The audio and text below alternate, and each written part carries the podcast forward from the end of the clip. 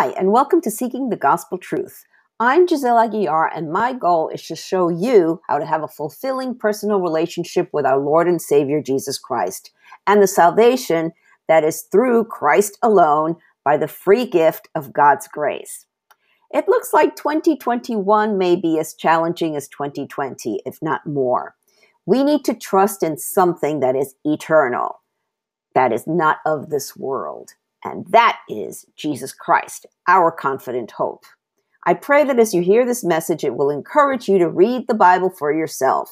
Seek the truth. Ask God to open your heart, eyes, and mind to understand what His Spirit is trying to tell you. And as you become rooted in the Word, you'll also be rooted in hope, joy, and peace.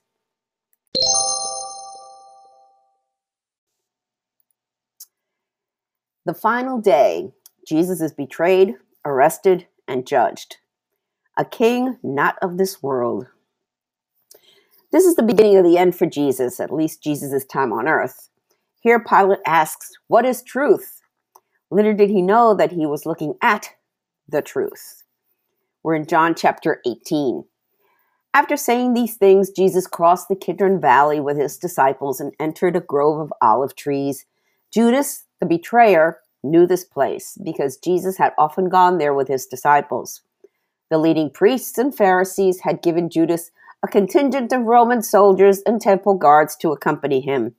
Now, with blazing torches, lanterns, and weapons, they arrived at the olive grove. Jesus fully realized all that was going to happen to him, so he stepped forward to meet them. Who are you looking for? he asked. Jesus the Nazarene, they replied. I am he, Jesus said. Judas, who betrayed him, was standing with them. As Jesus said, I am he, they all drew back and fell to the ground. Once more he asked them, Who are you looking for? And again they replied, Jesus the Nazarene. I told you that I am he. And since I am the one you want, let these others go. And he did this to fulfill his own statement I did not lose a single one of those you have given me. Then Simon Peter drew a sword and slashed off the right ear of Malchus, the high priest's slave.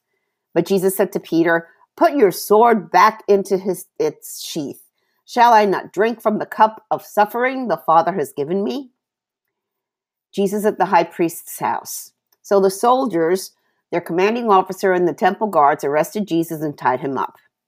First, they took him to Annas, since he was the father in law of Caiaphas, the high priest at the time. Caiaphas was the one who had told the other Jewish leaders, It's better that one man should die for, all, for the people. Peter's first denial. Simon Peter followed Jesus, as did another of the disciples. That other disciple was acquainted with the high priest, so he was allowed to enter the high priest's courtyard with Jesus. Peter had to stay outside the gate. Then the disciple who knew the high priest spoke to the woman watching at the gate, and she let Peter in. The woman asked Peter, You're not one of that man's disciples, are you? No, he said, I am not. Because it was cold, the household servants and the guards had made a charcoal fire. They stood around it, warming themselves, and Peter stood with them, warming himself. The high priest questions Jesus. Inside, the high priest began asking Jesus about his followers and what he had been teaching them. Jesus replied, Everyone knows what I teach. I have preached regularly in the synagogues and the temple where the people gather. I have not spoken in secret. Why are you asking me this question? Ask those who heard me. They know what I said. Then one of the temple guards standing nearby slapped Jesus across the face. Is that the way to answer the high priest? He demanded. Jesus replied, If I said anything wrong, you must prove it. But if I'm speaking the truth, why are you beating me? Then Annas bound Jesus and sent him to Caiaphas, the high priest. Peter's second and third denials. Meanwhile, as Simon Peter was standing by the fire warming himself, they asked him again, You're not one of his disciples, are you? He denied it, saying, No, I am not. But one of the household slaves of the high priest, a relative of the man whose ear Peter had cut off, asked, Didn't I see you out there in the olive grove with Jesus? Again, Peter denied it. And immediately a rooster crowed. Jesus' trial before Pilate. Jesus' trial before Caiaphas ended in the early hours of the morning. Then he was taken to the headquarters of the Roman governor. His accusers didn't go inside because it would defile them and they wouldn't be allowed to celebrate the Passover. So, uh, so Pilate, the governor, went out to them and asked, What is your charge against this man? We wouldn't have handed him over to you if he weren't a criminal, they retorted. Then take him away and judge him by your own law, Pilate told them. Only the Romans are permitted to execute someone, the Jewish leaders replied. This fulfilled Jesus' prediction about the way he would die. Then Pilate went back into his headquarters and called for Jesus to be brought to him. Are you the king of the Jews? he asked. Jesus replied, Is this your own question, or did others tell you about me? Am I a Jew? Pilate retorted. Your own people and their leading priests brought you to me for trial. Why? What have you done? Jesus answers, My kingdom is not an earthly kingdom. If it were, my followers would fight to keep me from being handed over to the Jewish leaders. But my kingdom is not of this world. Pilate said, So you are a king? Jesus responded, You say I am a king. Actually, I was born and came into the world to testify to the truth. All who love the truth recognize that what I say is true. What is truth? Pilate asked. Then he went out again to the people and told them, He is not guilty of any crime, but you have a custom of asking me to release one prisoner each year at Passover. Would you like me to release this king of the Jews? But they shouted back, No, not this man. We want Barabbas. Barabbas was a revolutionary. So, Jesus was tried six times first by Annas, one of the high priests, Caiaphas, another high priest and Annas' son in law, the Sanhedrin, the Jewish high council, and we find this in um, the, the Gospel of Luke, Pilate, then King Herod, Antipas, and then back to Pilate again. So six times he was, he was questioned. Jesus' kingdom is not of this world. At this point, very few people understood that Jesus' kingdom was not an earthly one. He didn't come to fight. His kingdom is a spiritual one. However, the fact that Rome ruled and Caesar was king, when Jesus claimed to be king, he was technically committing treason against Rome. At least that's what the Jewish leaders tried to get Pilate to see so that they could have Jesus executed.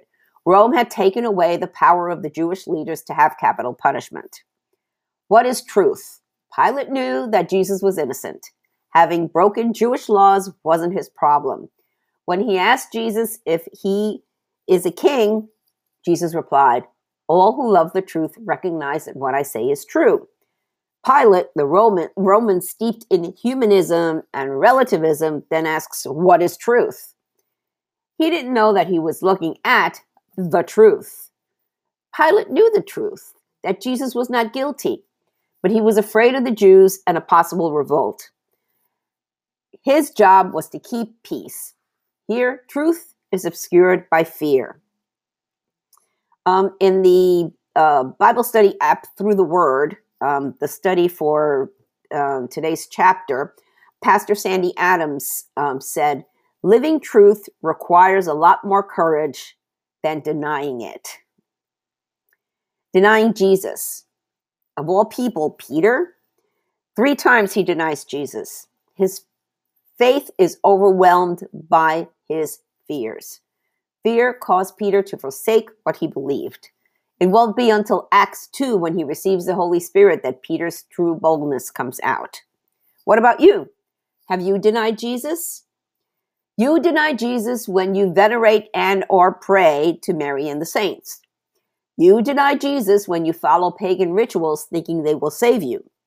You deny Jesus when you confess to a priest hoping for heavenly forgiveness. You deny Jesus when you sin. You deny Jesus if you're afraid. Are you afraid?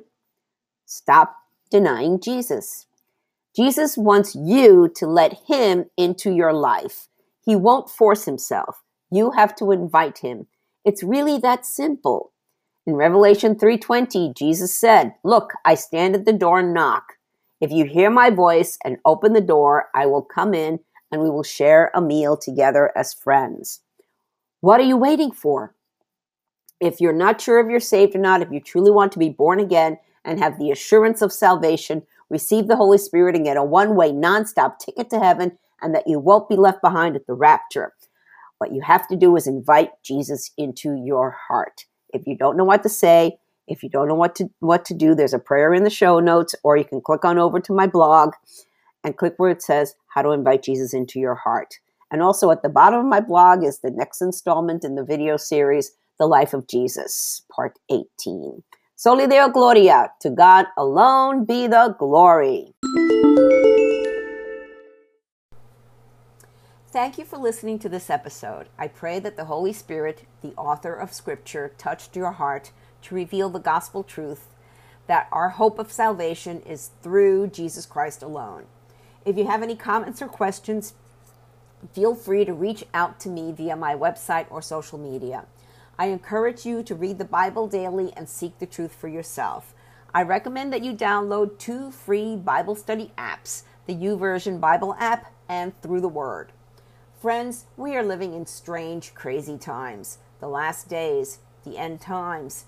But know that things aren't falling apart, they are falling into place. Jesus said in Revelation 3 20 to 22, Look, I stand at the door and knock.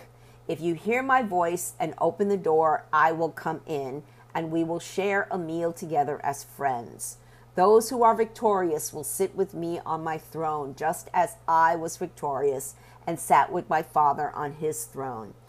Anyone with ears to hear must listen to the Spirit and understand what he is saying to the churches. Jesus is knocking. It's up to you to open the door. Peter told us in 2 Peter 3 9, the Lord isn't really being slow about his promise, as some people think. No, he is being patient for your sake.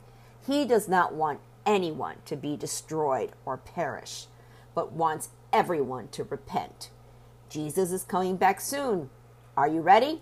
Repent of your sins and invite Jesus into your heart right now. If you don't know what to say, there's a prayer in the show notes and on my blog. Jesus said in Matthew 24 14, and the good news about the kingdom will be preached throughout the whole world so that all nations will hear it, and then the end will come.